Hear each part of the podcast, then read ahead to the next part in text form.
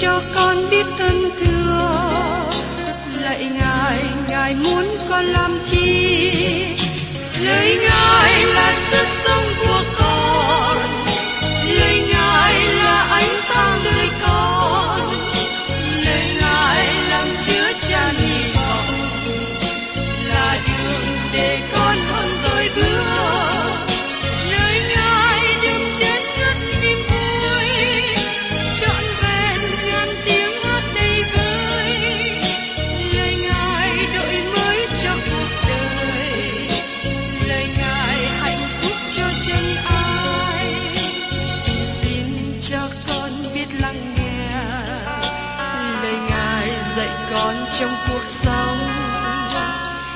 Xin cho con biết lắng nghe. Lời ngài từng theo bước đời con. Xin cho con biết sẵn sàng chờ đợi và vẫn nghe theo chúa. Xin cho con biết sẵn sàng thực hành lời chúa đã truyền ban Hân hoan chào mừng quý vị đến nghe chương trình Tìm hiểu Thánh Kinh. Đây là một chương trình học kinh thánh liên tục và hệ thống trong thời gian 5 năm. Chúng ta sẽ lần lượt khảo sát từ sáng thế ký cho đến khải huyền. Mục sư tiến sĩ McGee là người được Chúa dùng để sáng lập và thực hiện chương trình này. Ông tin rằng lời của Đức Chúa Trời có khả năng đáp ứng mọi nhu cầu cho tất cả mọi người trên thế giới, không phân biệt chủng tộc, văn hóa, trình độ tuổi tác hay phái tính. Ước mong quý vị theo dõi liên tục và giới thiệu cho thân nhân bạn hữu cùng đón nghe. Kính chào quý vị và các bạn. Cảm ơn quý vị đã cùng theo dõi chương trình Tìm hiểu Thánh Kinh trong những ngày qua. Và hôm nay chúng ta tiếp tục đến phía rơ thứ nhì đoạn 2.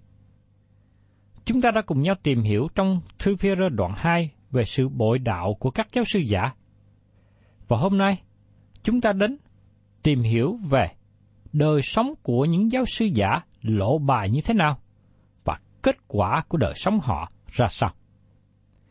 Kính mời quý vị và các bạn cùng xem ở trong phía rơ thứ nhi đoạn 2 câu 17. Ấy là những suối không nước, những đám mây bị luồng gió mạnh đưa đi và sự tối tăm mờ mịt đã để dành cho chúng nó. Quý vị và các bạn có bao giờ bị ở trong thời kỳ hạn hán chưa? Thỉnh thoảng có những năm hạn hán lớn làm nước khô khan, gây khốn khổ cho người và súc vật, cây cối bị khô héo. Những người theo giáo sư giả cũng giống như những người sống trong sự hạn hán. Führer chỉ sánh các giáo sư giả giống như suối không nước. Họ giống như đám mây đẹp nhưng không có hơi nước để đổ mưa xuống. Các giáo sư giả khi nhìn bề ngoài rất là đẹp đẽ, dễ được thu hút. Lời nói của họ nghe rất êm tai, nhưng họ không có nước, như mây không có mưa. Ngày nay, nhiều người đang khao khát lời của Đức Chúa Trời, nhưng các sáu sư giả không có lời của Chúa để ban cho. Mời quý vị cùng xem tiếp ở trong phía rơ thứ nhì, đoạn 2 câu 18. Chúng nó dùng những lời dân qua hư đảng, đem những điều ham muốn của xác thịt và điều gian dâm mà dỗ dành những kẻ mới vừa tránh khỏi những người theo đường lầm lạc. Chúng nó dùng những lời dân qua hư đảng. Những giáo sư giả này dùng những lời văn qua tốt đẹp. Họ nói với một giọng rất hay, nghe rất thu hút. Họ đem những điều ham muốn của xác thịt. Nó là một thứ tôn giáo nhìn rất thu hút. Một tôn giáo nghe êm tai, một tôn giáo làm cho thu hút lỗ mũi nữa. Có người đã nói với tôi, chỗ nhóm của họ cũng được xịt dầu thơm vào sáng Chủ nhật. Họ muốn cho những người đến dự ngửi mùi thơm. Xin các bạn lưu ý rằng, các nơi đó có thể nhìn đẹp đẽ, dễ thu hút, bởi vì mọi điều họ làm để tạo sự lôi cuốn của xác thịt, của dâm dục. Führer kết án các giáo sư giả là thúc đẩy người ta vào con đường lầm lạc của dâm dục. Giờ đây, Phaolô có lời chế nhạo. Ở trong Führer thứ nhì, đoạn 2 câu 19. Chúng nó hứa sự tự do cho người mà chính mình làm tôi mọi sự hư nát. Vì có sự chi đã thắng hơn người, thì người đã làm tôi mọi sự đó. Có một số thói hư tật xấu mà các giáo sư giả vướng vào và sau đó bị ràng buộc, trở thành người nô lệ cho thói xấu này. Nhưng họ lại hứa sự tự do cho những người khác. Vì có sự chi đã thắng người hơn người, thì người là tôi mọi sự đó. Đây là hình ảnh mà chúng ta hiện có. Họ hứa hẹn sự tự do, nhưng chính họ không có thật sự, không biết sự tự do là gì. Họ không có sự tự do của chính họ. Và tiếp đến trong phía rơ thứ nhi, đoạn 2 câu 20. Và chúng nó bởi sự nhận biết Chúa là cứu cho chúng ta là Đức Chúa Giêsu Christ mà đã thoát khỏi sự ô uế của thế gian, rồi lại mắc phải và si phục những sự đó, vì số phận sau cùng chúng nó trở xấu hơn lúc đầu. Những người bội đạo này có sự hiểu biết về Đấng Christ, họ biết lẽ thật, nhưng không yêu mến lẽ thật.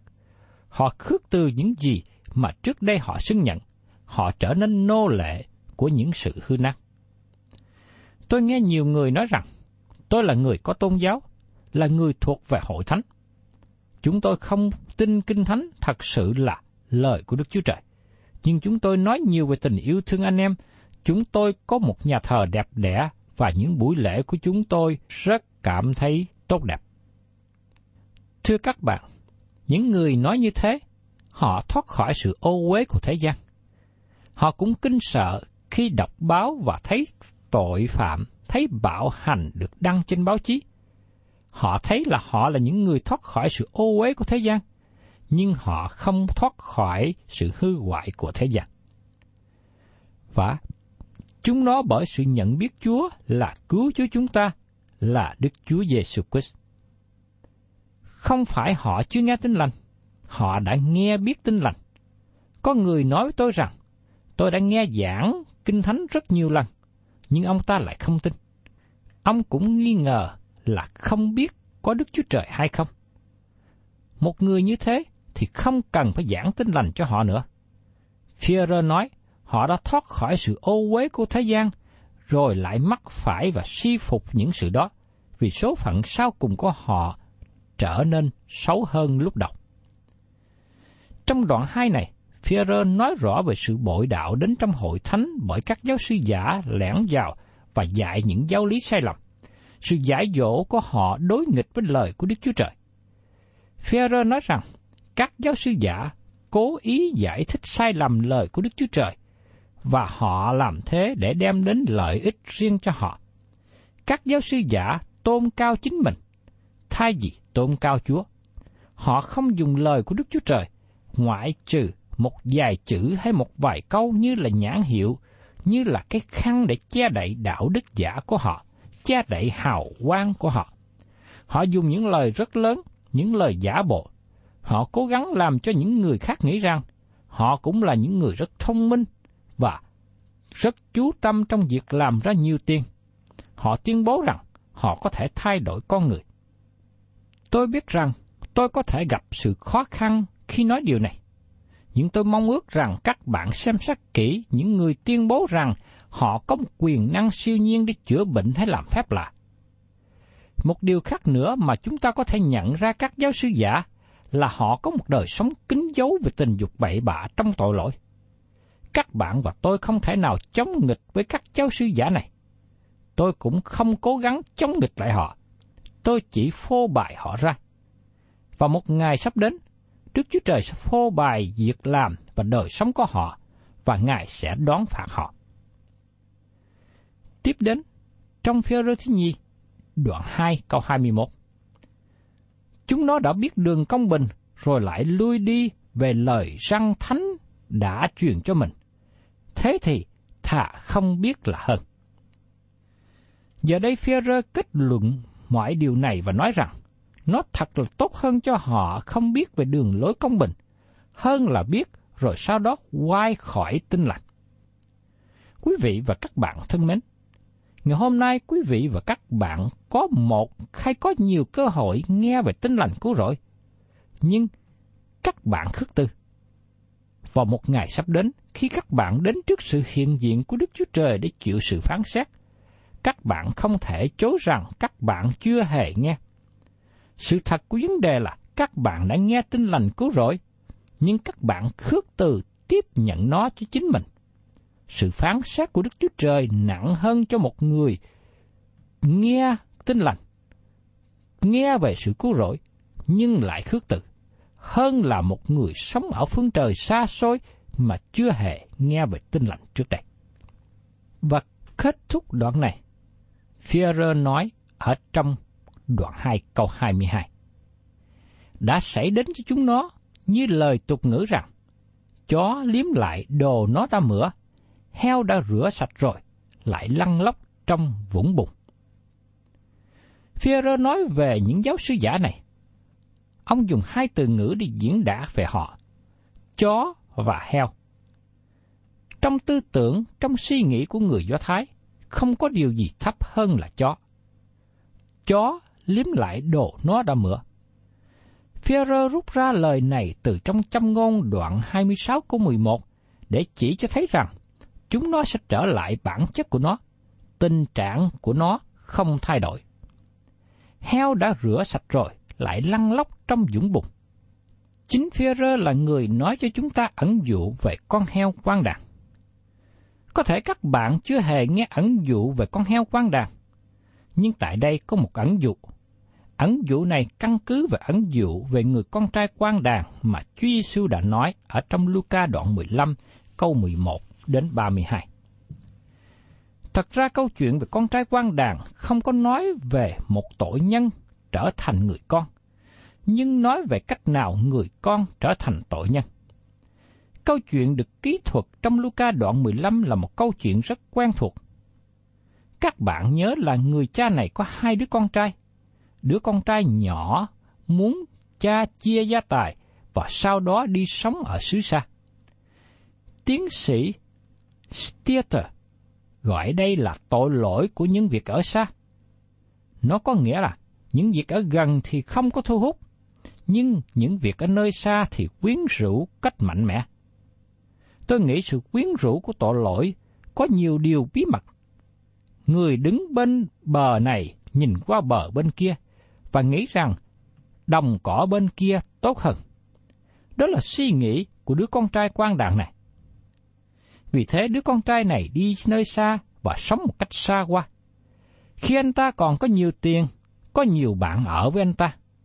Nhưng không lâu sau đó, số tiền đó tiêu tán hết đi. Cuối cùng đứa con trai này phải đi làm mướn cho một người để nuôi heo kiếm tiền sinh sống. Khi Chúa Giêsu đề cập đến điều này, lúc bấy giờ cả người thâu thuế và người pha si nhăn mặt khó chịu vì đứa con trai do thái này không thể nào rơi xuống mức tệ hơn thế. Nó rơi vào tận xuống đáy vực sâu của cuộc đời. Đứa con trai này dùng thuốc lá, hút thuốc phiện, quan hệ tình dục vô đạo đức, cùng với nhiều tội lỗi khác nữa. Cuối cùng, nó rơi xuống chuồng heo. Một lần nữa chúng ta cần hiểu sự dạy dỗ chính yếu trong ẩn dụ này ẩn dụ này không phải là cách về một người tội nhân được cứu rỗi, nhưng nó tỏ bài tấm lòng của người cha đối với đứa con tội lỗi và muốn tiếp nhận nó trở lại. Sau này có người hỏi tiến sĩ Harry Rimmer, giả sử rằng đứa con trai này chết trong chuồng heo, thì nó như thế nào? Tiến sĩ Rimmer trả lời, nếu đứa con trai này chết trong chuồng heo, thì có một điều chắc chắn rằng đứa con này không chết giống như heo, vì nó là con trai của cha nó. Nó là đứa con trai khi nó rời khỏi nhà, nó cũng vẫn là đứa con trai khi nó ở xứ xa. Nó cũng là đứa con trai khi sống trong tội lỗi. Nó cũng là đứa con trai khi sống trong chuồng heo.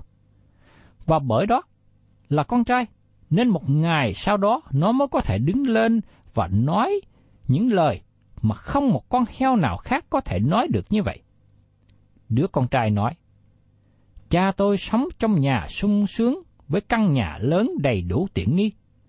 Cha tôi có nhiều tôi tớ và họ được đối xử tốt hơn tôi. Tôi là con trai của cha tôi, nhưng tôi đang sống tại đây với heo. Tôi sẽ đứng dậy trở về nhà cha của tôi. Thưa các bạn, không có một con heo nào nói giống như đứa con trai này. Giờ đây, chúng ta nghĩ đến điều gì xảy ra cho đứa con trai này khi nó trở về nhà? Căn cứ theo luật pháp của Môi-se, đứa con trai này có thể bị ném đá chết, như lời được chép ở trong sách Phục truyền luật lệ ký đoạn 21, câu 18 đến 21. Nhưng đứa con trai này không bị ném đá chết. Đứa con trai này trở về với cha và xưng tội. Thưa cha, con đã phạm tội với trời và với cha. Nhưng cha của nó không để nó nói hết lời. Có thể các bạn nghĩ rằng người cha nói với một đầy tớ trong nhà, hãy đi tìm cây roi mây, đem đến cho ta, ta sẽ đánh đứa con trai này nát thân, bởi vì nó làm ô nhục danh ta. Nó tiêu phí tài sản và làm hư hỏng cuộc đời. Nó đã rơi sâu vào tội lỗi, nên ta sẽ cho nó một bài học. Nhưng thưa các bạn, đây không phải là những gì đã xảy ra. Các bạn thấy rằng đứa con trai này bị chủ đánh khi nuôi heo ở xứ xa. Nhưng khi đứa con trai này trở về nhà cha thiên thượng, luôn có sự vui mừng, có áo choàng đẹp, có nhẫn vàng, và họ khởi sự vui mừng. Sự vui mừng có trong nhà cha, sự vui mừng không bao giờ có trong chuồng heo. Giờ đây có một điều lý thú mà Führer nói. Heo đã rửa sạch rồi, lại lăn lóc trong dũng bụng. Giờ đây chúng ta có thể thêm một điều trong ẩn dụ về con trai quan đàn. Một trong những con heo nhỏ ở chuồng heo nói với người con trai quan đàn. Anh muốn rời chuồng heo tốt đẹp này với nhiều dũng bùng, và anh muốn trở về nhà cha của anh. Nghe anh nói như thế, tôi nghĩ rất tốt. Xin anh bán tôi đi. Tôi muốn thử và đi đến đó với anh. Khi nghe thế, người con trai này nói với chú heo nhỏ, Nếu ngươi muốn cùng với ta đi về nhà cha, có một điều khác biệt tại đó. Ngươi phải tắm rửa và giữ mình sạch sẽ. Con heo nhỏ này cùng đi với người con trai quan đàn và anh ta tắm rửa sạch sẽ cho nó. Người ta tắm rửa cho con heo nhỏ một cách tốt đẹp, thắt nơ màu hồng vào cổ nó. Người ta đánh răng nó với loại kem tốt thượng hạng và con heo nhỏ này cùng đi với con trai vào nhà cha. Nhưng chỉ sau đó vài ngày, chú heo nhỏ này nói với người con trai, Tôi không thích ở đây. Người con trai nói với chú heo, Tại sao vậy? Chúng ta có thời gian tốt đẹp khi về sống chung tại đây. Lý do nào không thích sống ở đây nữa? Có điều gì trở ngại? Chú heo nhỏ đáp lại, tôi không thích ngủ trên giường ở đây. Giường ngủ tại đây trải bằng ra giường màu trắng. Chúng ta chỉ thích ở một nơi có sinh bùn để nằm ngủ cho êm ấm thoải mái. Nhưng đứa con trai giải bài. Chúng ta không thể làm được điều đó trong nhà của cha. Nhà của cha không thể là chuồng heo được. Chú heo nhỏ nói tiếp. Một điều nữa mà tôi không thích là ngồi ăn trên bàn ăn với muỗng, nĩa, chén, dĩa và khăn trải bàn. Tại sao không đổ hết mọi thứ dưới sàn nhà, để chúng ta vừa ăn vừa giải múa vui chơi với nhau? Đứa con trai giải thích. Chúng ta không thể làm điều đó được tại đây. Khi nghe nói thế, chú heo nhỏ nói, tôi nghĩ rằng tôi sẽ đứng vậy trở về nhà cha tôi.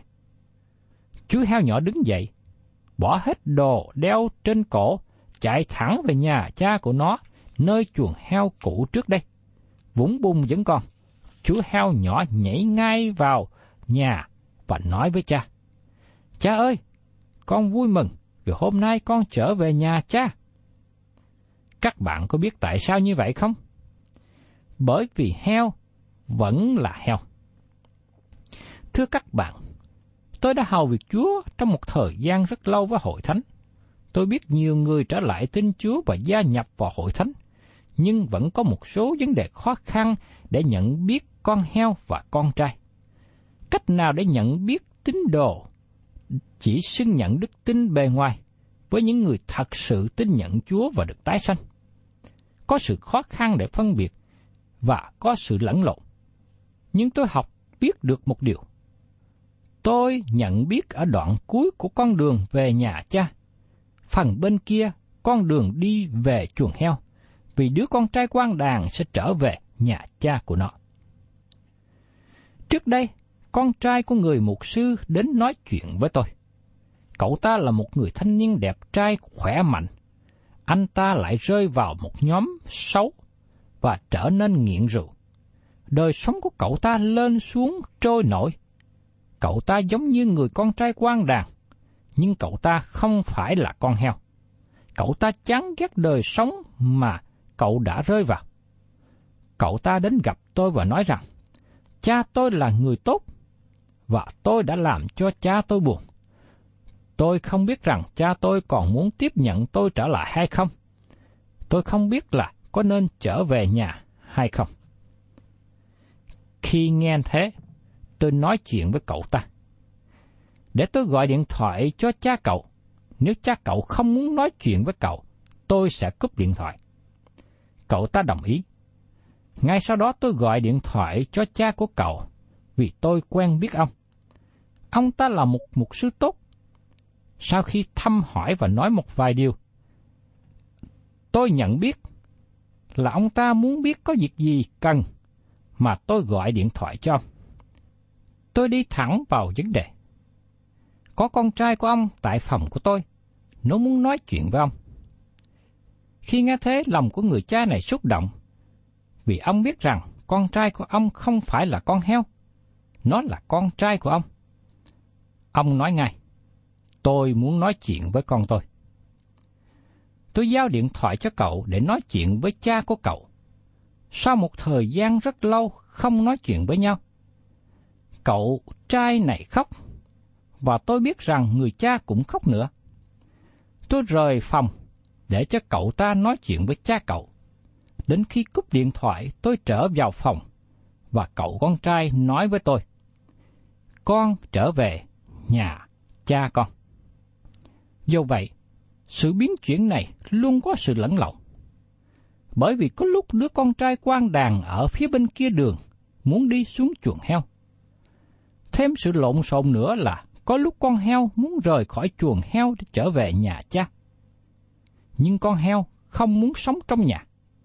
Dầu con heo được tắm rửa sạch sẽ, nhưng nó vẫn là heo. Nó muốn sống trong chuồng heo, có dũng bùng. Có nhiều người nhìn dốc dáng bên ngoài rất tốt và giả đạo đức, nhưng tấm lòng bên trong của họ chưa có thay đổi. Tấm lòng giống như heo thích dũng bụng. Tình trạng như thế không tốt chi cả. Trước đây có một bà trong hội thánh đến gặp tôi và nói rằng, tôi biết có một ông trong hội thánh là trưởng ban trường Chúa Nhật và chấp sự của hội thánh, nhưng ông ta là người uống rượu, ly dị vợ và đi lòng vòng. Một sư có nghĩ rằng ông đó là người được cứu hay không? Tôi trả lời với bà, tôi không biết. Bà nói tiếp, ông là một sư mà không biết người ấy được cứu hay không? Tôi nói với bà một lần nữa, tôi thật sự không biết ông ấy có được cứu hay không. Bởi vì hiện nay tôi chỉ có thể thấy bề ngoài của đời sống ông ta. Chúng ta cần có thêm một thời gian để đi đến cuối đoạn đường. Đứa con trai sẽ trở về nhà cha của nó, và heo sẽ trở về chuồng heo. Bởi vì Führer đã nói, heo đã rửa sạch rồi, lại lăn lóc trong chuẩn bụng. Đây là một dấu hiệu đánh dấu về sự bội đạo, và nó là một bức tranh kinh sợ. Tôi biết rằng không có bức tranh nào kinh sợ trong lời của Chúa cho bằng trong sách Khải Quyền, đoạn 18. Tôi xin kết thúc thư Phêrô thứ nhì đoạn 2 này với một bài thơ với đề tựa là Con heo quan đàn. Tôi xin tạm diễn dịch như sau. Con trai nói với con heo, hãy đi với tôi về nhà cha. chúng ta sẽ hát, nhảy múa và có nhiều vui vẻ. Chúng ta sẽ uống rượu, ăn tiệc, ca hát với phụ nữ. Ngươi sẽ quên rằng mình là heo trước đây. Con heo nhỏ lẻn mẹ đi khi mẹ nó còn ngủ. Nó dãy mình cho bùng rơi xuống. Nó đeo vòng vàng vào lỗ tai và nơ vào cổ. Nó nói cho mọi người biết rằng heo giờ đây không còn là heo nữa. Nhưng giọng nói của nó không được thanh thoát, không hát hay như con trai của chủ đang hát. Heo được vào nhà, người con trai giàu có. Anh ta sẽ nhận ra những gì anh đã làm. Thật không bao lâu, anh nhận biết sai lầm của mình. Heo thấy rằng trong nhà con trai không thích hợp cho nó. Heo ngồi ăn trên ghế cao quá, có khăn tròn cổ và ăn bằng muỗng nĩa. Trong khi con trai mặc quần áo tốt đẹp. Ăn rất ngon và lòng vui mừng khi trở về nhà cha. Khi thịt được dọn ra, heo la lớn lên. Thịt này giống như thịt của chính tôi. Nhảy khỏi bàn ăn và la ột ột, ột ột. Phóng ra cửa và chạy thẳng về nhà. Bốn cẳng chạy nhanh, bụi đất tung cao. Không ngừng, không ngó lại, cho khi về đến chuồng heo. Heo có thay đổi bản tính bên trong được không?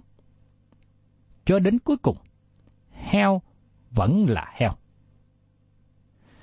Quý vị và các bạn thân mến, tôi đã cùng với quý vị tìm hiểu về sự bội đạo sang dạo trong hội thánh. Đây là điều ngày hôm nay chúng ta phải cần nhận thức. Sự dạy dỗ của những giáo sư giả lôi cuốn chúng ta đi vào con đường sai lệch. Xin Chúa cho tôi và các bạn có sự khôn sáng thuộc linh để nhận biết sự dạy dỗ sai lệch này và giữ mình khỏi bị sự sa ngã. Thân chào tạm biệt quý vị và xin hẹn tái ngộ cùng quý vị trong chương trình tìm hiểu Thánh Kinh kỳ sau.